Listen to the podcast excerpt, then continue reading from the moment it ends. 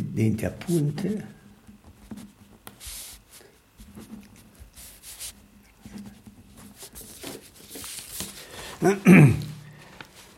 Dunque, la nostra terra è un mostro de mare, è un mostro de mare, virgola, aspetta, eh. denti a punte che trascinano, oh, che, che trasene, denti a punte che trasene da schiuma. A nostra terra, a nostra terra, non si dice là mai.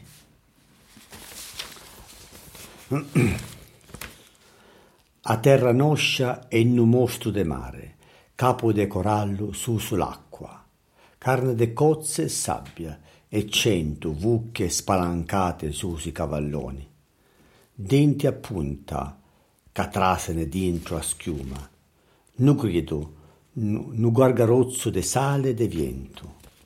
O sapane puro qui capiscane e i pesci, e le cedri che fuscene su i cavalloni e le correnti e i pesci che miscano le reti all'oscuro. Allora, attenzione, seguite me.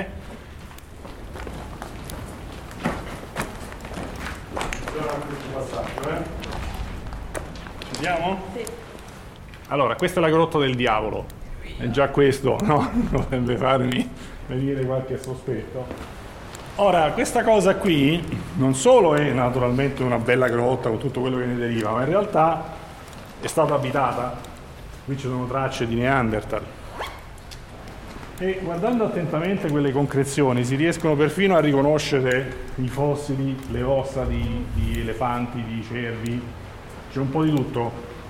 E se poi pensate anche che appunto guardando attentamente attraverso quelle stratificazioni, vedete proprio i resti degli animali, in un posto come questo sono racchiusi almeno 20-30 mila anni di storia, se vogliamo limitarci all'umano, se ragioniamo su scala un po' più estesa, qui siamo a diversi milioni di anni. Perché tutta la grotta in realtà non è altro che costituita da gusci calcarei di, di, di animali marini tutto quello che vedete è semplicemente carbonato di calcio in varie forme. Quindi vuol dire che tutta questa struttura è rimasta per milioni di anni sott'acqua. Quindi pensate al paradosso, no? nello stesso posto trovate conchiglie e ossa di mammut, nello stesso identico posto. No? no?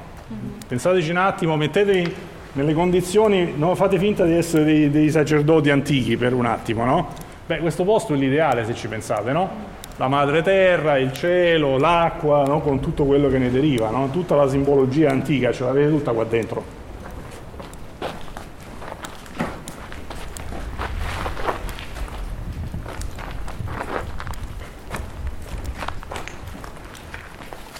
E l'ego, qua ritorna tutto, è come un amplificatore, si sente proprio... Uh, e quindi ho immaginato che per gli uomini che si sentivano piccoli di fronte alla manifestazione della natura, sentirsi qua dentro era come entrare in contatto con quello che è il ventre materno, il ventre della terra.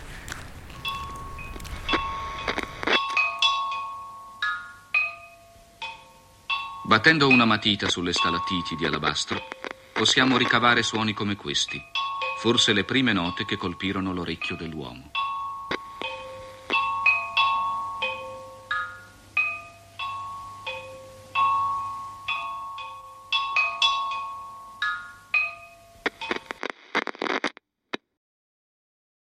frantoio ipogeo è una grotta artificiale scavata dall'uomo soprattutto nei banchi tufacei più morbidi dove venivano ricavati degli ambienti. Ehm, uno era l'ambiente della molitura dove c'era una grossa macina in pietra dura che schiacciava le olive, permetteva di creare una pasta. La mm, zona della torchiatura, lì c'erano dei torchi che spremevano questa pasta e, e poi alla fine da questa spremitura usciva l'olio. Si usavano tutti i termini legati alla marineria. Il capo conduttore del frontoio ipogeo veniva chiamato il nocchiere, come il capo della nave. ci sono tantissimi termini utilizzati nel frontoio che ci hanno fatto capire chi erano le persone che lavoravano nel frontoio d'inverno. Erano gli stessi marinai che d'estate andavano nelle barche. Come no? E noi nasciamo da questa cultura. Se voi venite nel mio frantoio, no? questo frantoio è a forma di, di nave, no? tutti gli uomini che iniziavano a lavorare dal mese di, di settembre-ottobre, se non erro, fino a febbraio, cioè tutto il periodo della lavorazione. E da lì non uscivano mai, se non solo per il giorno della Madonna, che è l'8 dicembre. Rimanevano lì a lavorare, ecco perché qualcuno li ha definiti i gironi dell'inferno.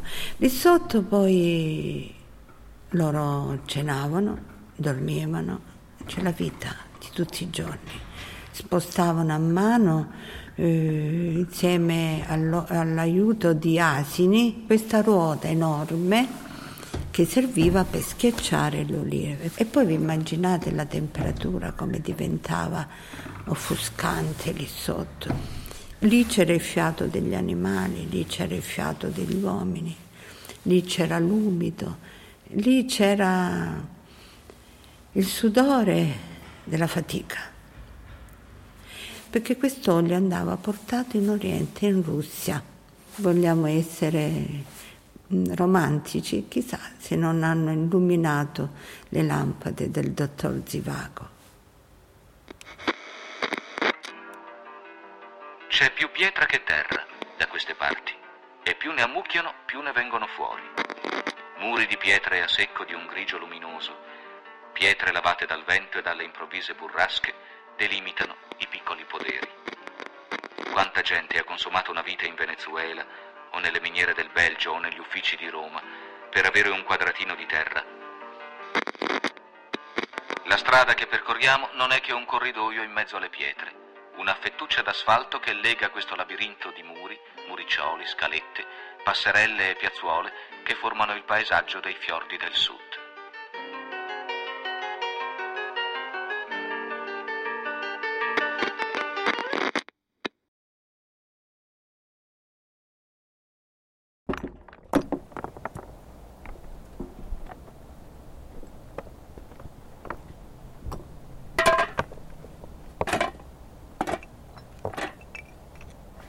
Muri a secco sono la meraviglia del Salento. Diciamo sono degli accumuli di pietra avanzanti te- della terra. Pietra e, e tecnica del maestro, nient'altro. Quello è fare il petraio, diciamo, o il parataro, come dicono in dialetto, no? Perché fare col cemento siamo tutti bravi. A me piace portare avanti la tecnica che si usava ancora una volta.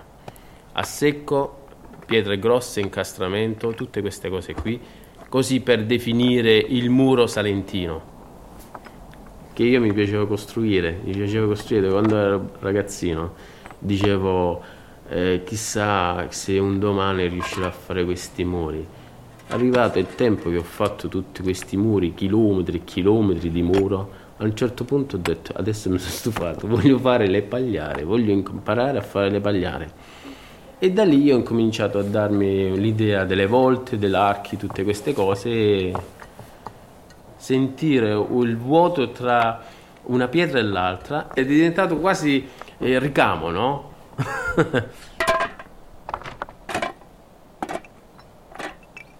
e a me piacerebbe insegnare i giovani vedo che non vogliono proprio l'idea di questo mestiere, quello è il problema. Io vedo qua giù nel sud Salento siamo rimasti pochi, no? E moriamo noi che facciamo? Non è rimasto nessuno. Capito? È peccato questa cosa.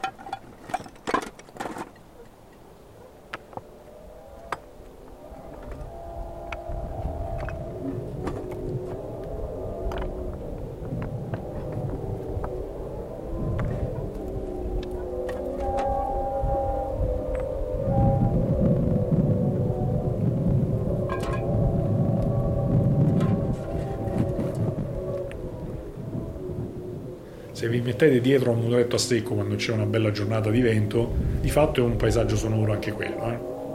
Eh? E se vi avvicinate lì con un microfono, soprattutto nelle giornate di vento, vi accorgete chiaramente di questi sibili, di questi suoni molto particolari che si eh, generano proprio mentre il vento filtra attraverso queste rocce accatastate.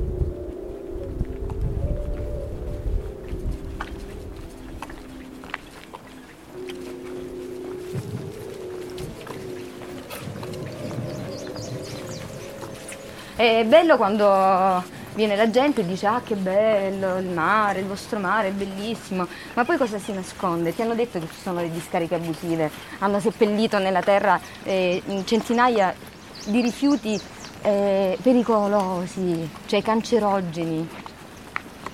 Come fai ad amare una terra se fai una cosa del genere? Ma che amore è? Cioè come eh, ammazzare la moglie, Sì, questi rifiuti vengono ammassati in un lembo di terra, eh, seppelliti e lasciati là a marcire. E sono sostanze cancerogene che restano a vita, che hanno comunque de- un degrado di migliaia di anni, se non quasi nullo. Qui abbiamo le discariche, abbiamo l'inquinamento dei depuratori, quindi abbiamo anche questo tipo di inquinamento, ma abbiamo soprattutto un dato che è la percentuale di tumori, di neoplasie, che è una delle più alte d'Italia. Tu vedi proprio i, i, i paesi. Allora, il paese di Barbarano hanno tutti il tumore alla vescica, il paese di Galatina hanno tutti il tumore al polmone. E quindi capisci che è un problema di inquinamento territoriale. Quindi siamo pieni completamente di rifiuti industriali, completamente, tutto il territorio. Eh, la rassegnazione è, è, è, una cosa che io, grazie a Dio, non ho acquisito geneticamente da questa terra. Non mi rassegnerò mai finché potrò. Perché la rassegnazione ti porta alla depressione. C'è un detto francese che dice: Se fai come lo struzzo che metti la testa sottoterra, ricordati che il culo ce l'hai sempre fuori. e quindi il mio ruolo penso che sia di eh, residenza, resilienza e resistenza. E abbiamo raccolto, fatto una colletta facendo appello a tutti gli innamorati del Salento e del bel paesaggio in un posto preciso sulla costa, sul, sul posto panoramico bellissimo. Abbiamo deciso di comprare quel pezzo di terreno dove insisteva un piccolo esempio di abuso edilizio. E una volta che lo abbiamo appunto comprato abbiamo deciso di di donarlo al pubblico, alla regione, perché l'abbiamo comprato da un privato.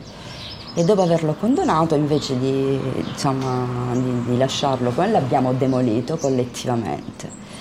E questo è un fatto che, insomma, che, ha un, no, che sicuramente ha una forza non solo simbolica, ma anche per chi ci ha partecipato un momento importante, un patto col territorio e I con le istituzioni. Vanno, eh, vanno, fatti rivivere perché sono morti, perché le analisi dei terreni eh, agricoli hanno una percentuale di sostanza organica di humus pari a zero, quindi sono morti perché per 40 anni noi abbiamo buttato soltanto sostanze chimiche, abbiamo mantenuto questi alberi drogandoli, in poche parole e, e finché il, quel terreno diventerà fertile passeranno cento anni se tu non lo aiuti. Per cui se questo si chiama Homo sapiens, fatemelo sapere perché io credo invece che noi dovremmo essere in armonia con il pianeta, no? Le, gli indigeni ci insegnano, no? ci vuole il massimo rispetto della, della, della, terra, perché noi siamo ospiti in transizione, cioè quando io eredito un uliveto non è mio, io ce l'ho in prestito,